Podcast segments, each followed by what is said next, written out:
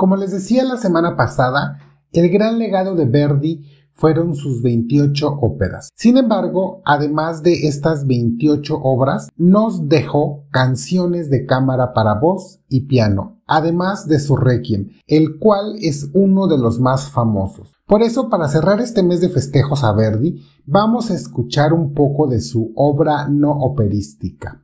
Y para comenzar, de 1845, su canción para voz y piano La Gitana, cantada por la gran Renata Scotto.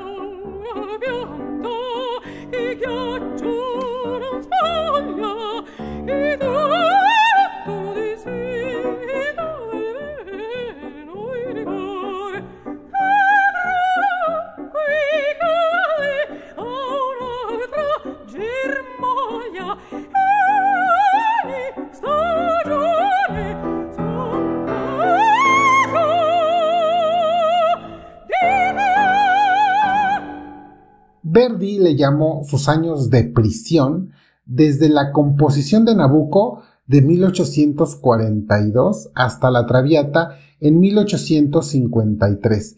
Imaginen que en esos 11 años Verdi compuso Nabucco, Los Lombardos, Hernani, Idue Foscari, Juana de Arco, Alcira, Atila, Macbeth, Los Bandidos, también conocida como Imas Nadieri, Jerusalén, que es la versión de gran ópera de los lombardos para el público parisino, pero se considera otra ópera porque la música y el argumento cambia drásticamente. Después de Jerusalén se aventó El Corsario, que por cierto de esta ópera El Corsario cantó el aria con la que ganó el primer lugar de Operalia este 2021 el tenor peruano Ivana John Rivas, un tenor que tiene muchísimo potencial, escúchenlo. Después del Corsario se aventó la ópera La batalla de Leniano, después Luisa Miller, Stifelio, Rigoletto, El Trovador y La Traviata. Todas estas óperas en 11 años.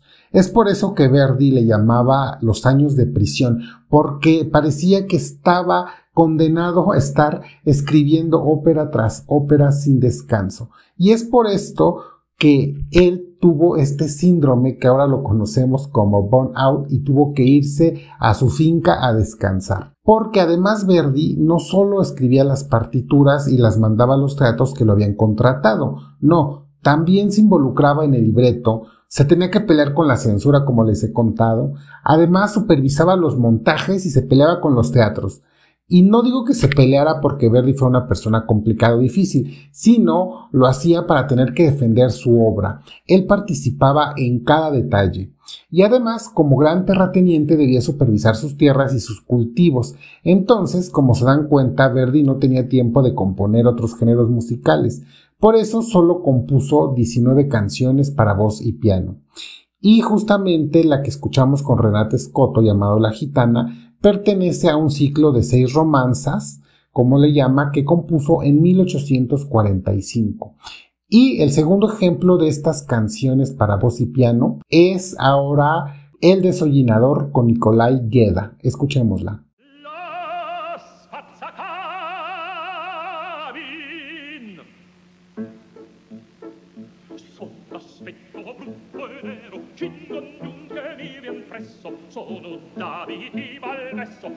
sempre scalzo intorno io vo anime chi sia più lieta sulla terra che danza sfazza cammin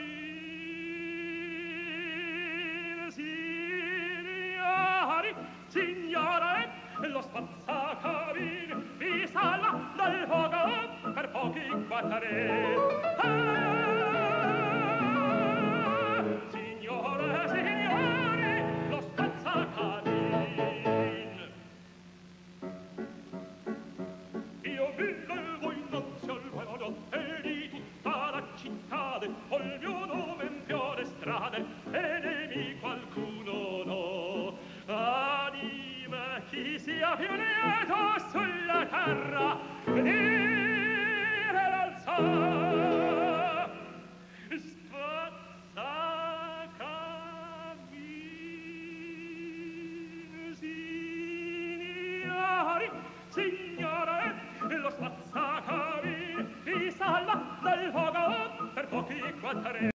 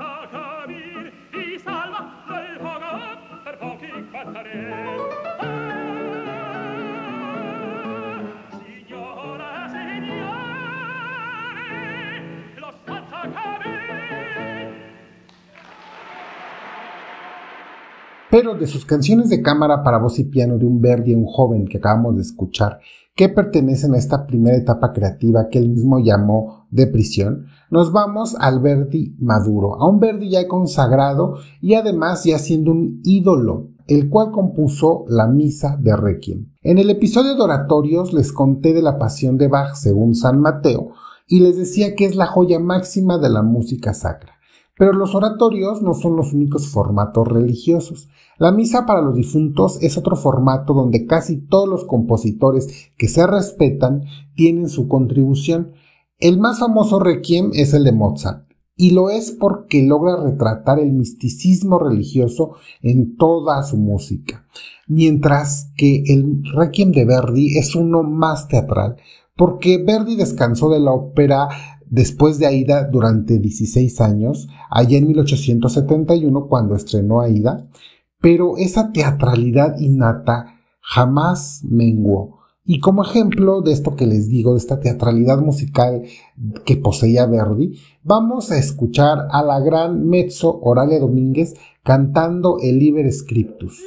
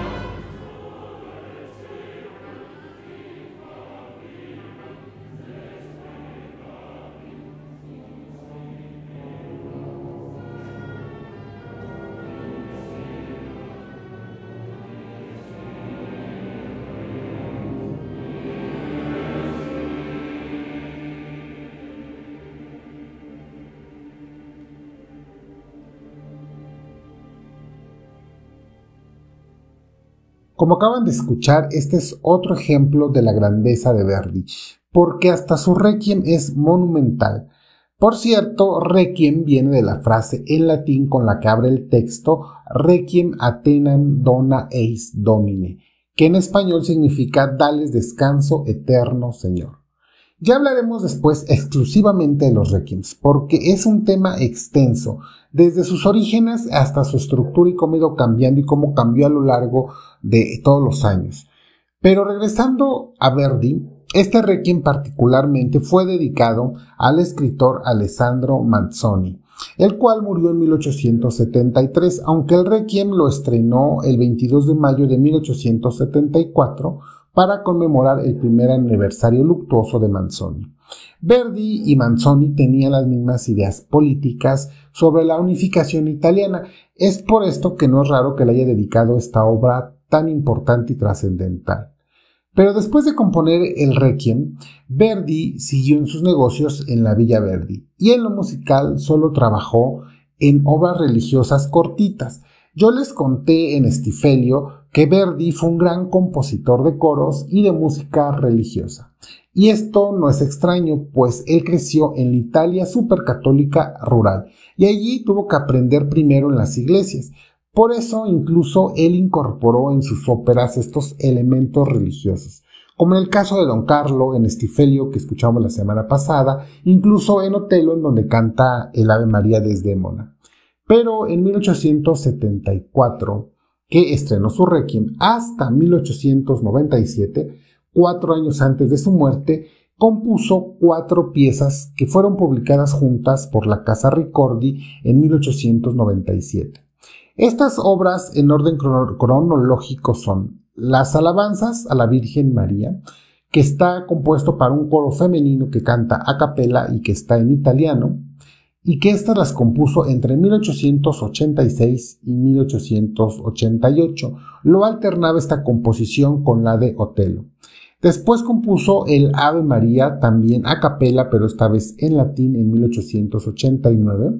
Después el Te Deum entre 1895 y 1896, aquí ya con orquesta y un coro doble también cantado en latín.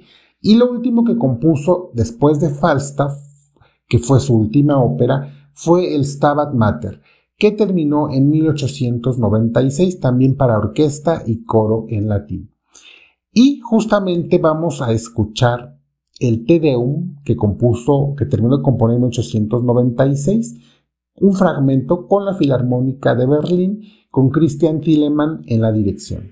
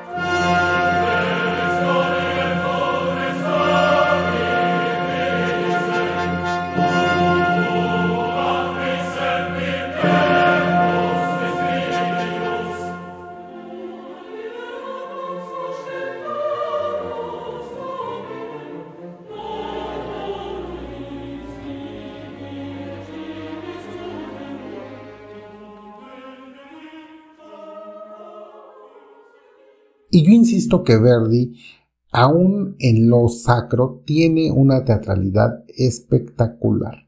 Como yo les dije, estas cuatro canciones sacras, como se les llaman, o cuatro piezas sacras, fueron publicadas en 1897 por la casa Ricordi, y este fue el último gran trabajo que Giuseppe Verdi hizo. Y aunque no es algo operístico, no deja de ser obras vocales que, insisto, tiene una teatralidad espectacular y tiene este aspecto religioso que a uno le contagia este misticismo. Verdi era un genio en todo lo que hizo. Porque después de una vida llena de triunfos musicales, Verdi murió en 1901 con 87 años de edad. Así que este 10 de octubre festejamos el cumpleaños número 208 de Verdi. Y antes de despedirme, yo les quiero agradecer por escucharme en este episodio número 30. Y además quiero mandar saludos a los mexicanos que me escuchan, pero también a todo el mundo, a los españoles, a los argentinos, Estados Unidos, a Alemania, a Perú, a Reino Unido, a Brasil, a Chile, a Colombia, a Francia, Canadá, Italia, a Panamá y a todos los demás países en donde me están escuchando. Les agradezco mucho por seguirme en estos 30 episodios. Y nos vamos a despedir el día de hoy con otra canción más para voz y piano de Verdi, esta vez en la voz del el tenor mexicano Ramón Vargas. Este es el brindis, no es el brindis de la Traviata, esta es una canción para voz y piano. Les agradezco mucho por haberme escuchado y por favor continúen escuchando mucho, mucho Verdi. Hasta la siguiente.